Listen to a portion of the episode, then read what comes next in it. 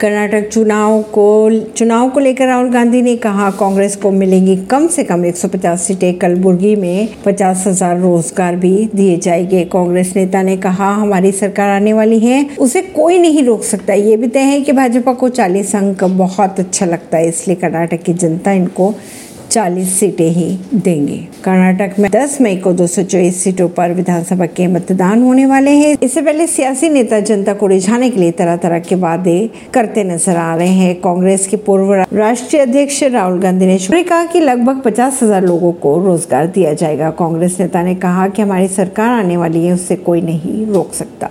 राहुल गांधी ने कहा कि वादा है कि अगर पार्टी राज्य विधानसभा चुनाव के बाद सत्ता में आती तो प्रत्येक ग्राम पंचायत के लिए एक करोड़ रुपए और कल्याण कर्नाटक क्षेत्र के लिए पाँच हज़ार करोड़ रुपए आवंटित किए जाएँगे। ऐसी ही खबरों को जानने के लिए जुड़े रहिए जनता श्रेष्ठता पॉडकास्ट से। प्रवीण दिल्ली से